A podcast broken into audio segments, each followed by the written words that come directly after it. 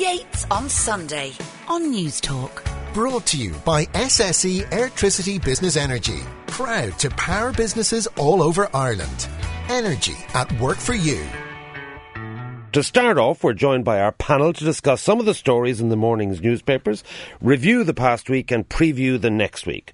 On one side of my table is an author. He writes the political Bible that is the Tallyman's Campaign Handbook. He also wrote a book on the history of Fianna Fáil, a party actually ran for some 30 years ago in 1997.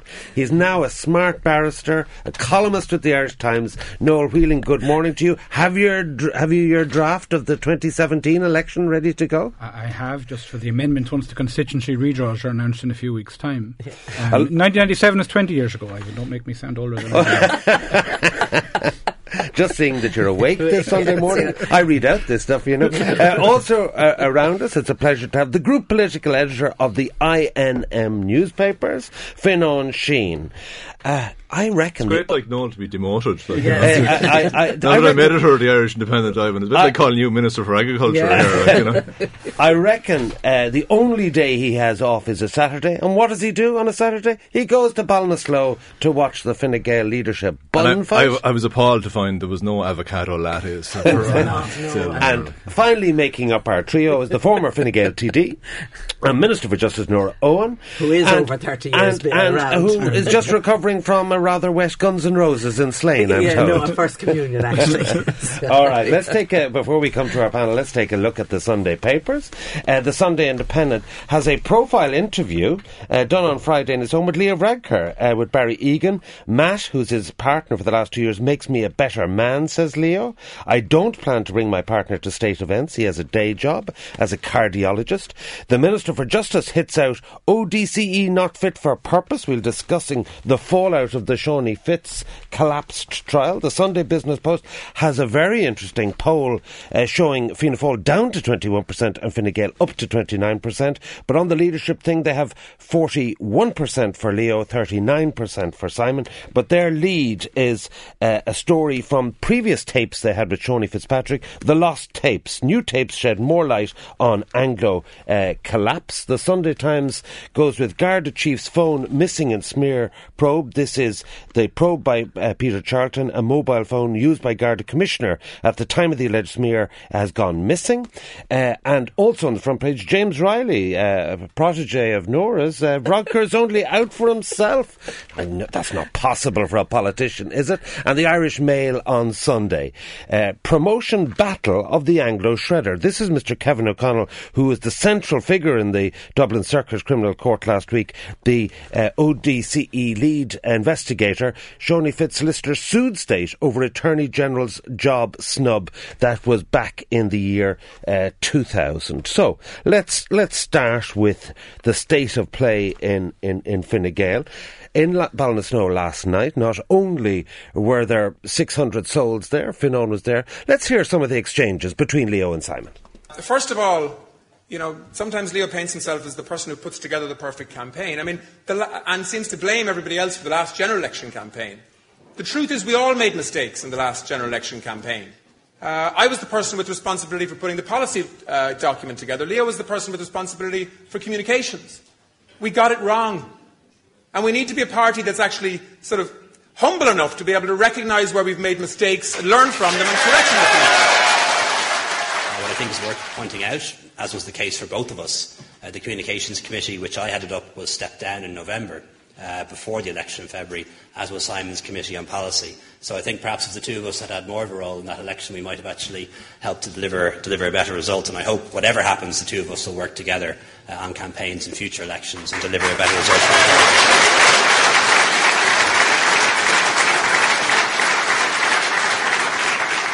and, and, certainly, you know, having delivered um, in my part of the country um, you know, a good result uh, in, in, in, Dublin and the East Coast, uh, you know, in a very difficult election. Certainly, any advice that we can give Cork or other parts of the country uh, where there wasn't that successful result, um, we'd be happy to do that. It's, it's, it's, it's good to see. It's good.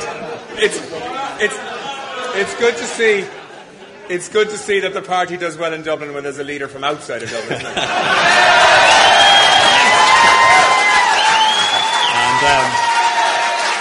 a bit of a bit of a bit of practical rural grit goes a long way in politics And, uh, in Dublin too. And, um, and, and I can guarantee you that if there's a leader from Dublin, we'll win in Cork South Central. That's because that's That's I'll, I'll help you top the poll, Simon. that's because, that's because we've got a great candidate in Jerry Buttimer. Yeah, a little bit of ping pong there. Fionnán, what did you make of it?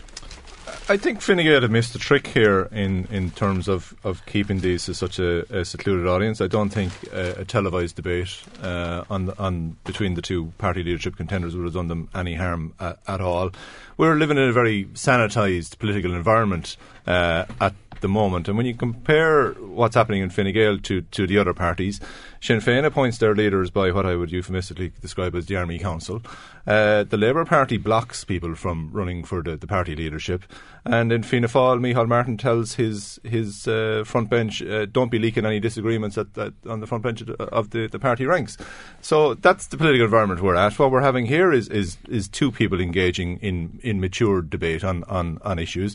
There's a bit of banter over and back between them, nothing all that terribly personal, uh, no massive ideological uh, differences between the pair. If anything, the, the, the two of them have shown that I, I think political debate has probably been held back in this country by 15 years by Enda Kenny's inability to engage uh, on actual issues. So it's, it's refreshing uh, to to see that. Uh, so I, I think Fine Gael, you know, they, they, they need to realise they're onto they're onto a, a good thing here, uh, and it's a good advertisement uh, for the party in that regard. Give us your assessment of who impressed you the most. I think if I'm if I was I was sitting in the audience as a party activist who who's you know who's Putting whose up life, posters. life and Yeah. soul is, is is Fine Gael, then there is only one choice, and that is Leo Varadkar. Uh, I think he is he's very focused on exactly who the audience he was pitching to was. Uh, he was he was quite clear in terms of this is uh, party engaged party members si- sitting before him, uh, and that's what what his his So pitch, do you say that from the there- there. perspective that his face is better on the poster, that he'll bring a bounce, or why do you say No, that? No, I, I say that bec- because he's tailoring his message specifically to what they want to hear around issues such as uh, party organisation, uh, campaign strategy, uh, just just general generally how the party will, will function and, and engage uh, in in electoral electoral battles. There was a, a question last night that really badly exposed Simon Coveney in this regard. How are you going to win back seats in, in places we don't have them? So Simon had the generic waffle about, oh well, we need to gauge a plan, blah blah blah, and then Leo came in and he had a very clear focus in terms of exactly what he would do in each of, of these of these Which counties and con- and constituencies. well, it, it was in in terms of uh, putting a focus in, in terms of boots on the ground, in, in terms of, of investment from, from party headquarters organisation, having a, a specific uh, battle plan, and uh, also uh, identifying c- candidates uh, on an individual level. And then also he brought in the and on a national level, we need to rise the party support in general in order to benefit uh, locally. So that's where Leo is at. He's, he's very clear in terms of his message to the councillors, the, the party organisation, and as we have seen in terms of the, the parliamentary party. If you're sitting in the audience as a general member of the public who is voting in the next election, actually Simon Coveney is pipping Leo Varadkar. And the notion that Leo Varadkar is this superb debater is kind of being debunked by, by the last few nights. Simon Coveney quite clearly won on the first night. He possibly narrow, edged it second night and last night it was probably much of a much as you'd expect he'll win in Cork. So out of the four debates actually Coveney is, is coming across better in terms of that, that pitch uh, to the to the, to the wider uh, electorate. Uh, nonetheless, you have to add the caveat that you know, we are where we are in terms of this debate. Simon needs to come out of the traps quite a lot. He needs to be aggressive. He needs to go after Leo that bit more, and Leo probably needs to be that bit more reserved. He doesn't need to ma- make any any risks. He's He doesn't acting need to as be a leader in waiting rather than a candidate. Yeah, perhaps. and, and uh, whereas Simon has nothing to lose uh, at this stage, and you kind of say a week on from the debacle that he was involved in uh, seven, eight days ago, where he was considering pulling out. Actually, Simon Coveney's standing, I think, within the party and probably amongst the, the electorate as a whole has, has certainly risen uh, over over the past week. Nora, uh, Yeah, your wouldn't disagree with protege, a lot of what he's okay, your protege, uh, uh, James uh, Reilly from Malahide, like yourself, says today No, that he's Leo not from Malahide. He's Eh, well, from he's- Rush. Well, sure, that's all.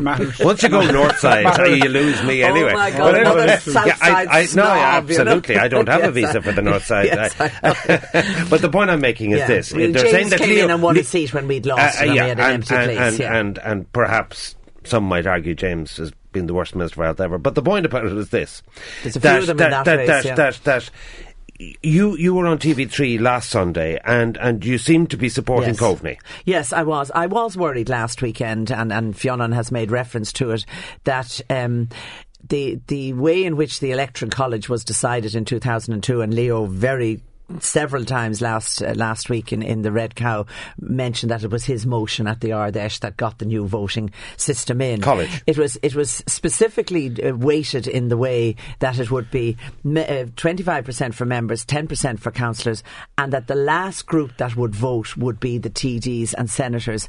And the idea behind that, my understanding of it was that it, you know that the people members would have their say, and the others would keep stum until closer. Other than maybe the seven that had to sign the nomination papers. But of course, being realistic, that's not what happened. So once people began to declare for candidates, and I was worried that the whole system was going to be unseated, and there looked as if there was a push, not just by by Leo's team, but also with the help of a lot of the media, that he was going to be crowned and that there would be an inexorable withdrawal, that the other candidate would have no choice. If there had been four candidates, the whole thing would have gone differently. Can I put one thing to you? But, And uh, I uh, certainly think that both of them are suitable men to be Taoiseach, but I have put my, my, my backing Okay. behind Simon. no, can I can I ask you this Yeah. about Simon Coveney? I was actually director of elections in Cork in the North Side when he was elected in 1994. Yeah. and I, I observed him as Minister for Agriculture for five years and so on. And there are people who have outstanding left wing credentials their whole life. Uh, Jeremy Corbyn, Bernie Sanders.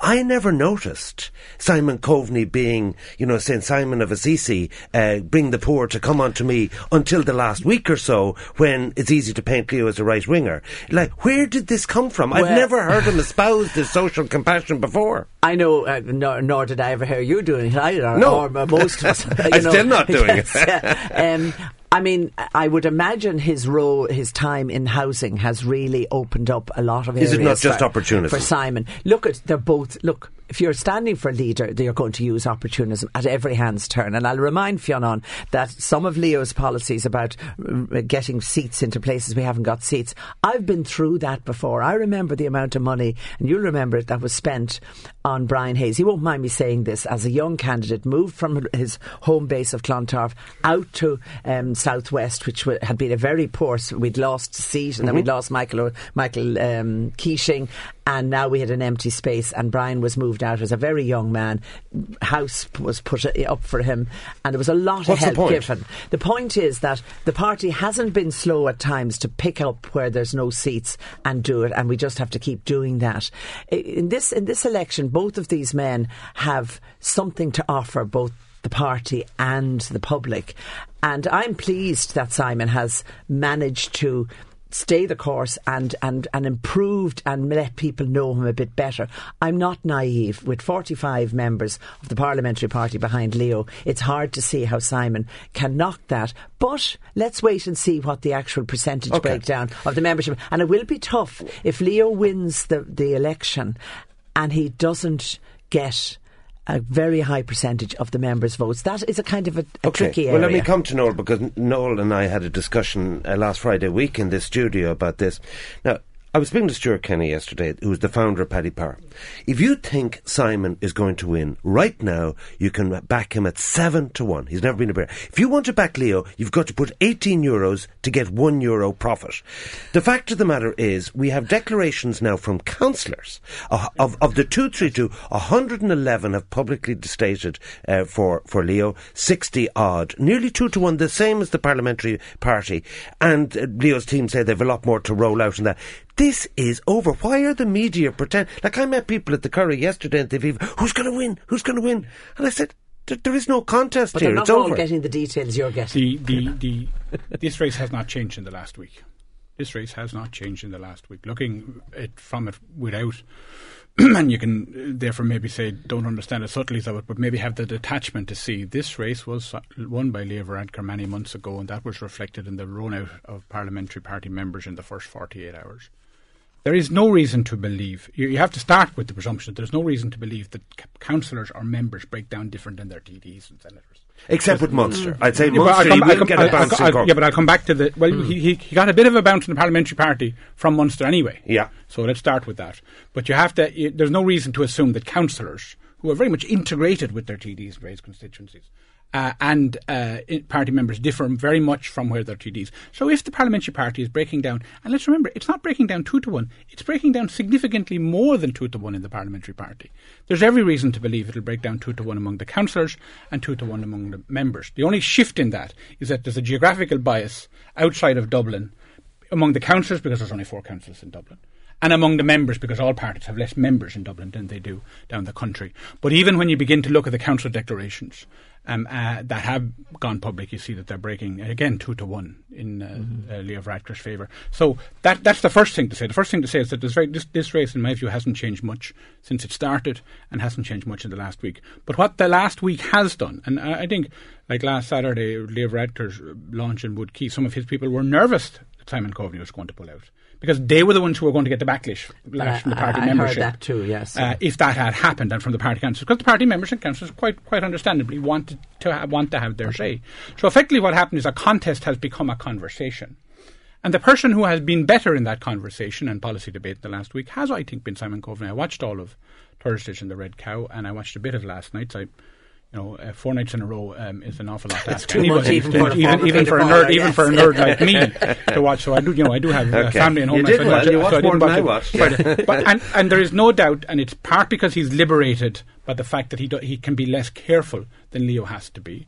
It's part because he he, he is on top of all of uh, the areas, and he's a generalist um, in policy terms. But I mean, to, to anybody who's watched Simon Coveney closely, that's no surprise. I mean, he was highly competent on the policy areas in agriculture. That doesn't get the profile because agriculture, by its very nature, is a niche. Mm. You know, it's in the farming independent. It's very, it's very unlikely. Very seldom it makes uh, the mainstream political media, and and that kind of. Uh, but he's got the chance to shine a bit more on that on issues as dramatic um, as the homeless. But it hasn't altered the reality. But, but no, in my view, it hasn't altered the reality. With Noel on, on an issue there. I mean, uh, you know, when when when there was a push against Enda Kenny, you were all writing that Enda Kenny was a goner, he was gone, and that yes, uh, Richard, 2010. Bruton, uh, Richard Bruton was going to get it. I remember when the push came against John Bruton when I was a deputy leader, and it looked as if John was going to, you know, bite the bullet. But there's a well. difference between a heave yeah. and a contest. Now I realise yeah. that, but it's you shouldn't automatically assume that um, everything stays the same. Now, I know you'll say any of the 45 who signed the polling paper for for for, uh, for Leo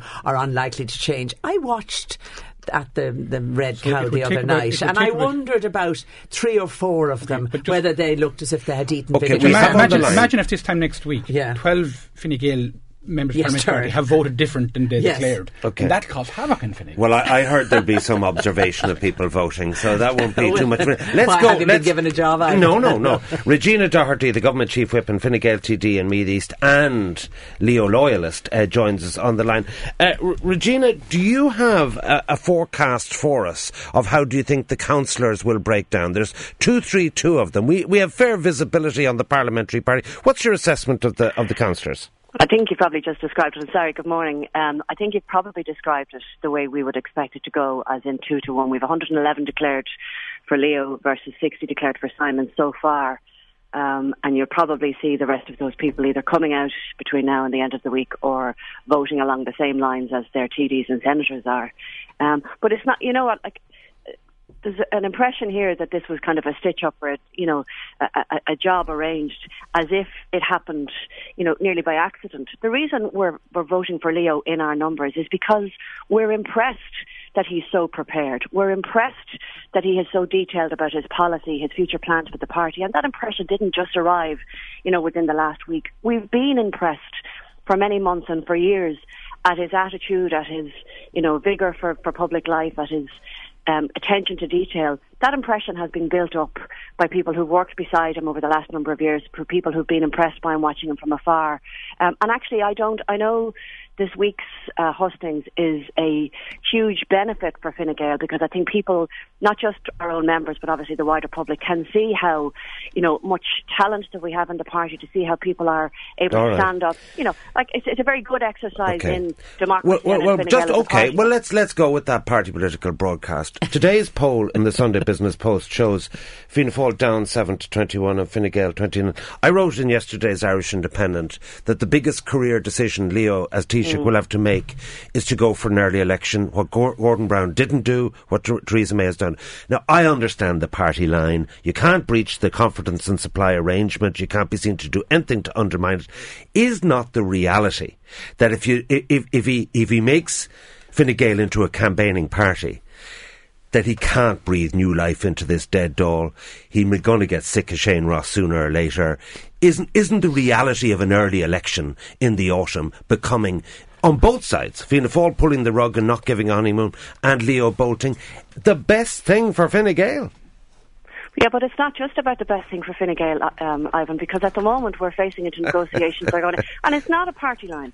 And actually, I believe the Fianna Fáil feel the same way. We're heading into negotiations that could have, you know, a dramatic effect on the future economic prospects of Ireland. So Fine Gael and Fianna Fáil and whatever ambitions that we can have for our parties has to take second place to that. And actually, to be honest with you, I'm not sure Fianna Fáil will be rushing to the polls on the basis of 21% that they got in the poll yesterday. But we'll get the line of that it's only one poll, it's only a snapshot. And to be fair, the whole country has been talking about Fine Gael for the last week, so obviously our fortunes were going to rise in a poll that's taken in that week. The most important thing for any leader, and obviously I hope and expect it will be Leo Varadkar, will be to look after the fortunes of the Irish economy and the social recovery that we have to deliver. Okay, finally, give us a prediction. What do you, what, I, 65, 35, something like that?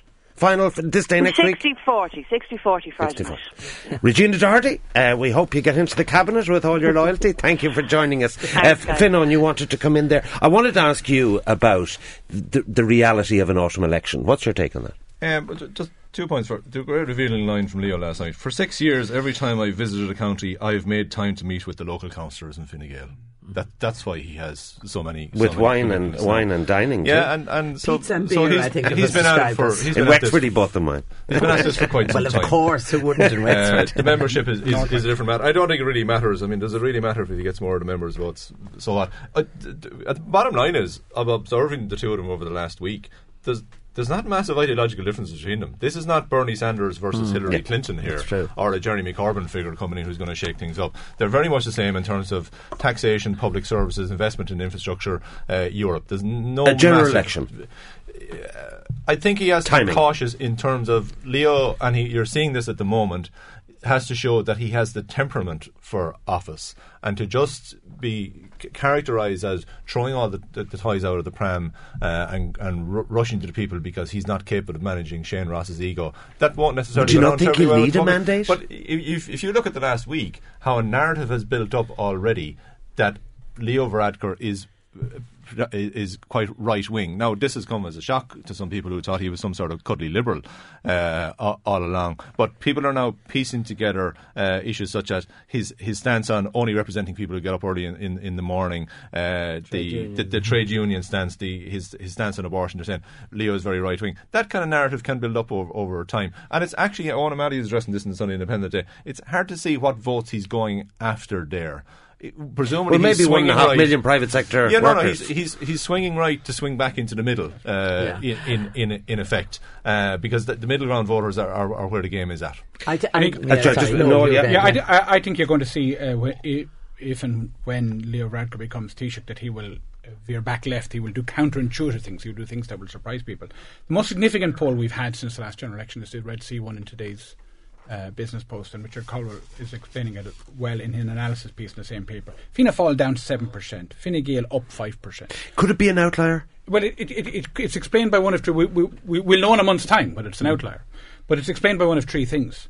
The electorate are so thrilled that Enda Kenny has announced he's going that 5% of them are likely to vote for Fine Gael. Fine Gael won't accept. The best That thing Enda ever did for the party is leaving. But simply by focusing on Fine Gael, and it has largely, and, and, this, and this, most of this polling was finished before the costings. Mm-hmm. So uh, by focusing on Fine Gael of itself, that raised its profile. Or thirdly, most of the people tuned in up, up until last Saturday, Sunday, when it looked all over, decided Leo was going to be their next Taoiseach, and that makes Fine Gael more attractive. So, so th- it- a lot of that we'll wait and see. But we, we have experience. We know very well that the office of Taoiseach tests a lot of people. Brian Cowen didn't turn out to be the Very Taoiseach. exposing. People expected to be. No, Michael Noonan wasn't yeah. the leader. Nora, on a general him to be. election, on a general, General election, election. I put it to you Yeah. that if Enda had gone for a November election, he mightn't have lost 27 seats. But anyway, the national Well, mood if you, changed. if you think back, I hate to go back so I- far to I know exactly what you're gonna say. If we if we hadn't gone for the election in June of '97, we probably would have uh, Fine Gael and you and I would. Do you- probably when do you think continued the next election will be? I, I have my money actually after the budget. You know, uh, into In this early- autumn? Yeah, no, no, no, in, into the 12 early months? of new twelve months because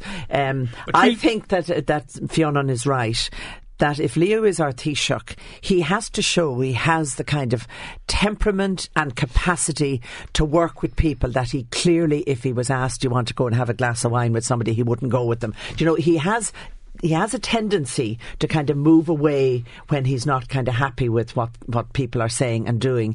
And that's something he's working on. I mean, I've watched Leo. I represented Castleknock when Leo was a 17 year old in a branch and he was a, appallingly right wing and, and very aggressive. And I remember coming away from a meeting and saying, my God, who's this young fella? But he was already showing um, gumption and power standing as a Taoiseach candidate, and you and I, Ivan, never got a chance to do that, although I thought you would.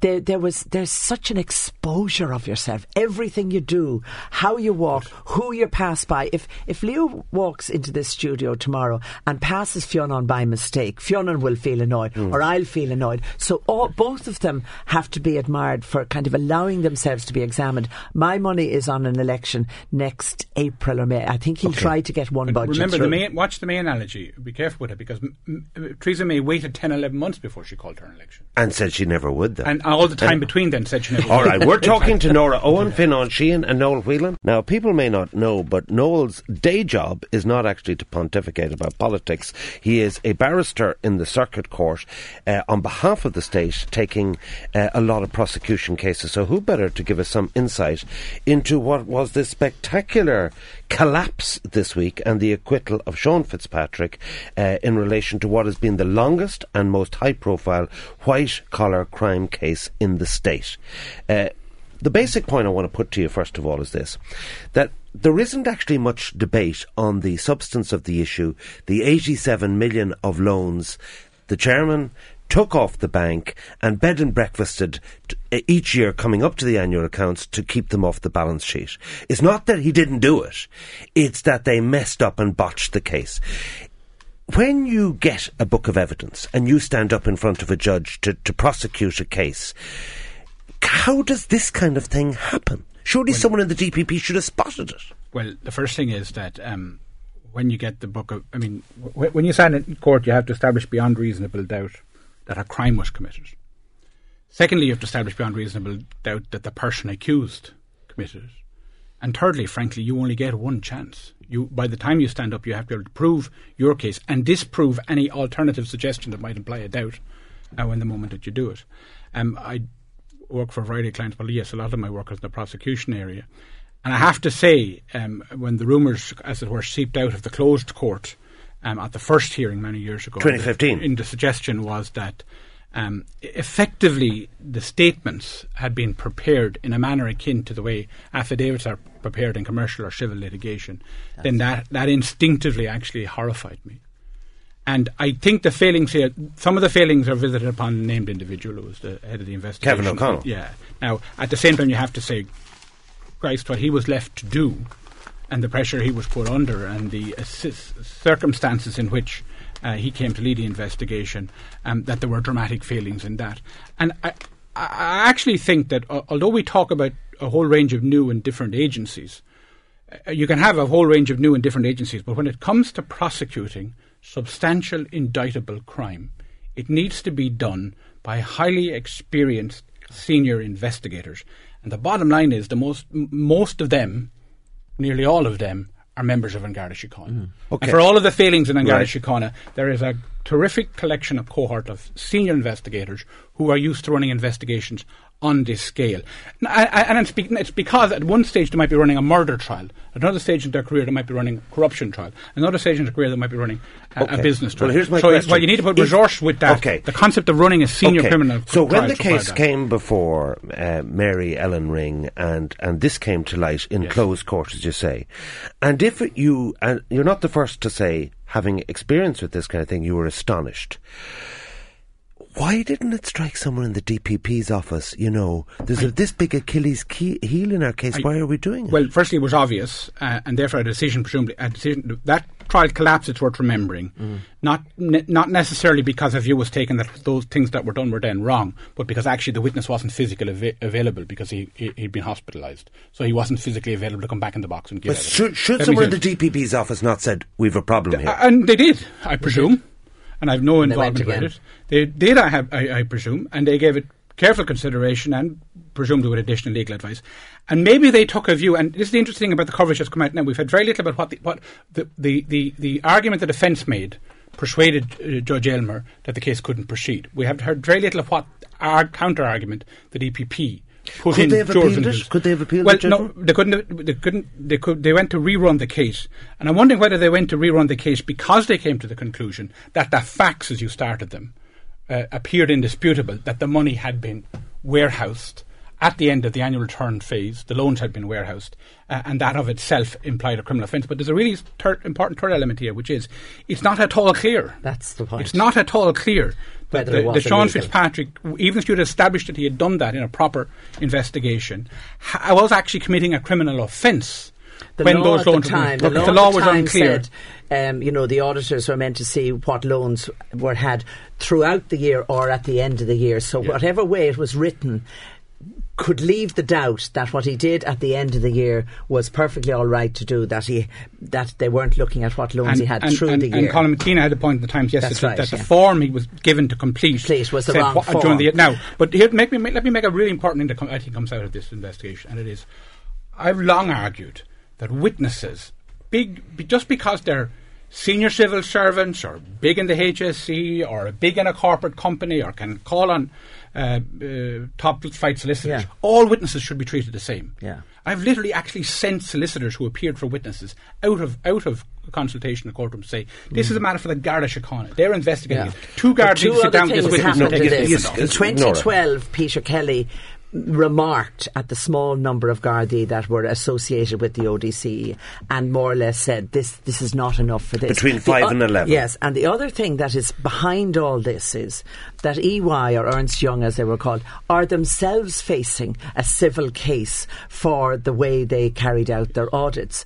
And From when they were being when when the when the judge says that two of the the EY uh, witnesses were coached, as it were, they were being treated as if it was a civil case where you can change your statements and write them down and have three or four and get rid of those and put other ones in. And it was treated as if it was part of the civil side of their case, and it was kind of sending a kind of miasma over the whole thing, and that meant the the poor old Kevin O'Connell, who seems to be taking the big blame. The truth of it is that this goes right back to during Paul Appleby's time, Nora, and he poor has to- old Paul O'Connell, he shredded Yes, Ke- documents. Kevin O'Connell, we did absolutely, but there were some mistakes made way I'm not- back. I'm in not the with the begin- poor- poor Paul- No, no, poor well, I'm not Kevin saying poor Kevin O'Connell. It's just that he is taking he is taking the, the lion's share. But you have to go right back to the beginning of this case. This is 2017. This started in 2010, isn't it? 2010 or 2011. On- and then Paul Appleby announced of a Monday, I'm going on a Friday, and he was begged to be to stay there, and he stayed. And then the new man was eventually Frances Fitzgerald, appointed. the present minister for justice, She's really- said, said today the Yeah. ODCE is not fit for purpose. Would you Yeah. agree with that? Well, like, or what do you do instead? If it's Gardaí taking rid of. evidence, I mean, we must have an agency that looks at white collar crime and fraud and, and, and that kind of a crime. new one or a different one, or I what? think I think this has shown up the flaws in it. I mean, I was a great supporter. I thought the ODC, when it was established by Mary, I think it was Mary Harney, was a very good idea because at last we might be getting to the white collar crimes. But I think- uh, but- but, I but- think they allowed the kind of quality of the staff and all that sort of thing. Niamh Brennan, only one very accountant and one strong on- solicitor or Yeah, a very strong uh, article by Niamh Brennan during the week saying that But fit had for all what collapsed. purpose is the question? Yes, fit for the what, purpose of which- improving compliance with registration And they're good for to that. disqualifying Disqualifying directors and all and all of that. That's fine. uh, But but, but fit for criminal purpose for the conduct of substantial, uh, the, the mo- most substantial criminal cases. It- it- it does strike very one- Fin, different. From- from uh, a- can I put, yeah. let's stand back because there's particular expertise there. The bottom line here is that the gross cost of bailing out, nationalising Anglo was 64 billion, and by the time we sold all the assets, it's about 30 billion. Surely the public will groan in frustration at the lack of accountability. Now, there were two people convicted, uh, McAteer and Whelan. Wh- What do you think is the general reaction of the public? But I, I think your point there is exactly why the DPP and ODCE took the uh, adopted the tactic that they did of press of not pulling the plug Mm. themselves. Again, look, this isn't going anywhere. They wanted the, the judge or the jury A show trial. Yeah, in in effect, because otherwise the responsibility would have been on them uh, to to withdraw. it. What has surprised me over the past week, because you, you're you are now getting, it was a very strange reaction from people I was talking to on on on Wednesday and Thursday. They were appalled and shocked and horrified by Manchester on the one, on the one part of their brain, and on the other side of their brain, they were really angry about the outcome in the in the Sean Fitzpatrick case. Uh, so there is that that latent anger there that, that this has come to this. And yet at the same time, uh, those in government seem to be completely surprised and shocked that, that this outcome came about. Even though we've known for the last two years, everybody has known for the last two years that this, this was only going in one direction. Any of my The discussions. jury only sat for 40 days of the Any- 100 any days. Dermot discussions- MacDonald, uh, yeah, yeah. Dermot MacDonald flagged 2015. Any of my discussions I've had myself with my legal affairs editor Shane Mm. Phelan is when is this going to collapse? Yeah. That that was the only discussions that that we, And- we and were no one in government really seemed to know it, yeah. Uh, But uh, we now have Barry, basically Mary Mitchell O'Connor doing what Dermot MacDonald says is akin to. Um, Donald Trump being appointed to investigate his liaison with the with the Russians, uh, asking themselves to present a, a response to this and what are they going to do in, in response to it. So utterly inadequate response from the government, and you're kind of looking at it going, why were you not ready as soon as the trial collapsed? Mary Mitchell O'Connor or the Taoiseach or the Minister of Justice coming out saying, this is now what we are going to do uh, with this area. What They've do you think should be done? vacuum. What do you think should be done? I, I think it's quite obvious, judging by Michael Noonan's comments first, then Enda Kenny's comments, and now Frances Fitzgerald's comments, that the ODC is going to be dismantled. And in the And paper it has replaced today that what? Mr. Drennan's contract is up in September, so Ah, that yes, crea- yeah. may create an opportunity. But, but you don't disagree that there needs to be some way in which white collar cases and white uh, It'll uh, either be, fraud it'll crime In the be Guardian. more, it'll either be Merge a, a back new, into a new Criminal maybe, maybe it fits in with the new structures within on, on Garda Mm. Síochána and, the, and the reforms there. Maybe the, the Department of Justice uh, takes it back in un, Yeah, under their but if you look at the remit. statistics from the ODCE, they have struck off many people as directors. They mm-hmm. have improved the registration of companies. They have, you know, got rid of others. So at, at a certain level, they were doing the day-to-day bread and butter kind of work. But the criminal It's stuff is different. Thing, Is this that- thing I- I just just- became too big for them. Yeah. Criminal investigations and Yeah. taking any investigation to a stage where it's a criminal case in court is, a, in my view, a whole different ballgame. Yeah. Okay, well, and, uh, and it well, takes experienced people to do it. Well, And, go know, the next step of the road. we have an issue in relation to white collar crime that doesn't seem to have a high conviction rate, let alone a high prosecution. Where, where do you think that should rest? You, you've obviously said the Gardaí should be doing. Are you saying a new unit when the like here we have a million breath tests? I mean, like in other Yeah, problems. but I mean, you know, everybody points, for example, to the fact that the Americans do this very well. But what the Americans do, do, is, do is they go kick in the door, grab every record, pick the guy in the middle of the chain, cut a deal with him. Give him immunity for what he did, which it would be very controversial uh, in our system, and then turn hi- him into a um, Whistleblower. whistleblower, Let effectively, or, or a then, yeah. protected witness, as it were, um, uh, during, during that. And then they cut deals with uh, the second rank, rank of people for reduced sentencing in order to get the top rank of people. And that's that very controversial way uh, to conduct law. I, I do think, at the same time, I think we'd be careful. There's no need to be intimidated by white collar crime investigation or by fraud. I usually find once you give the jury a calm narrative of what happened, then it's literally just about whether there was wrong done, done or not wrong done. And here I think is, a, another concern. You made the point, Ivan, that this has cost us as a country and a people Net. 30 billion. Net 30 billion. 30 mm. billion. Now, the understandable presumption, therefore, is that somebody must, everyone, Must an awful lot of wrong pay. was done, but that somebody must have done some criminal wrong. And the problem with that, and, and that some of the most high profile people must have done criminal wrong. And all investigators would tell you the one thing you have to be careful going into any investigation is presumptions hmm. that somebody committed a crime or that that But person no, did a crime. doesn't it Because then you're also highlight, doesn't it also and highlight great the fact now, and maybe it's better now with the new committees, legislation comes into the Dáil sometimes with very good reason, and it isn't the detail of it, You're and it absolutely isn't right. I have- it, I have- it isn't I have run- re-examined and- and after I have, three I have years. run trials where for the first It- time you're actually words- looking at what a set of words But, mean. but, I no, but mean, if you stand back from and this, if you stand, and I want to put this to you, Phil, Yeah. if you stand back from this, and and you look at, I've spoken about the million breath tests. You, we we just can't convict people in white collar crime. We have the books being cooked at the Garda College. We have the charities, uh, you know, being riddled with stories of, of people on the take. Our third level colleges this this week, some horrific stories coming from. us. Are we a nation of crooked chancers? Is, do we have to face the reality that we're worse than the Italians? Totally. I, I th- think what this stems, what strikes me is that people will look back at the last ten years and say, you know what, we did the culture of this country didn't change. If you've translated any of this stuff back to to, to, the, to the early 1980s, people will go, oh, that that was the way things worked uh, back then, and yet is this is all happening in in the current climate, and I I do kind of break that down to a failure at a government level to bring about substantial cultural change in the manner in which th- there was that great opportunity in the wake of the, the economic crash to actually just turn around and go, we are no longer going to operate as a country in the manner in which we did in the past. All bets are off. This is the way we're going to do it from now on. And now people are going to look at it and go, well, there's still one law for the rich, one law for the poor.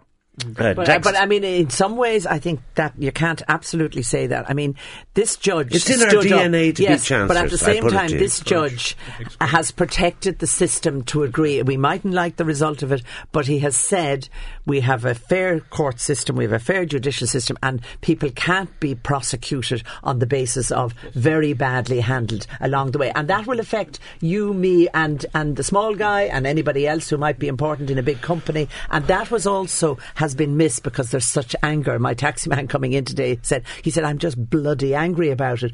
But I mean, that's the way it is. Sean Fitzpatrick has All walked right. free now. But let's let's watch the EY civil action now because that definitely had an effect on this because I'll the leave EY the, people I'll leave the last word on this conversation with our texter 53106 D in Dublin. Inexplicable incompetence or predictable derogation of duty. I know what my conclusion is. My panel this morning, uh, Fionnán Sheahan, uh, Nora Owen and Noel Whelan. Uh, obviously, uh, people were numbed with shock of the news 10.30 Monday night, 22 people killed, uh, others maimed, uh, the madness of another suicide bomber. Um, lots of coverage uh, in the Sunday papers about it. Particular thing caught my eye in the Eoghan Harris's column: a, a cartoon by Jim Cogan uh, showing a, a, an ISIL uh, suicide bomber and an IRA uh, balaclavaed guy pointing the direction of Birmingham '74, Manchester 1992, and the various uh, analogies between terrorism then and now. Nora Owen, um, right. Uh, uh, uh, can I put it to you that you know it looks like now a dozen people have been arrested and a network cell linked to Libya is is evident. Was this a failure of intelligence? It's hard to see why, within hours of the appalling tragedy in, in, in Manchester, for tragedy for the people who lost their lives and for their families, that the police were able to immediately identify who they were after. And I kind of wondered, well, if they were so sure of it, why wasn't he under more scrutiny?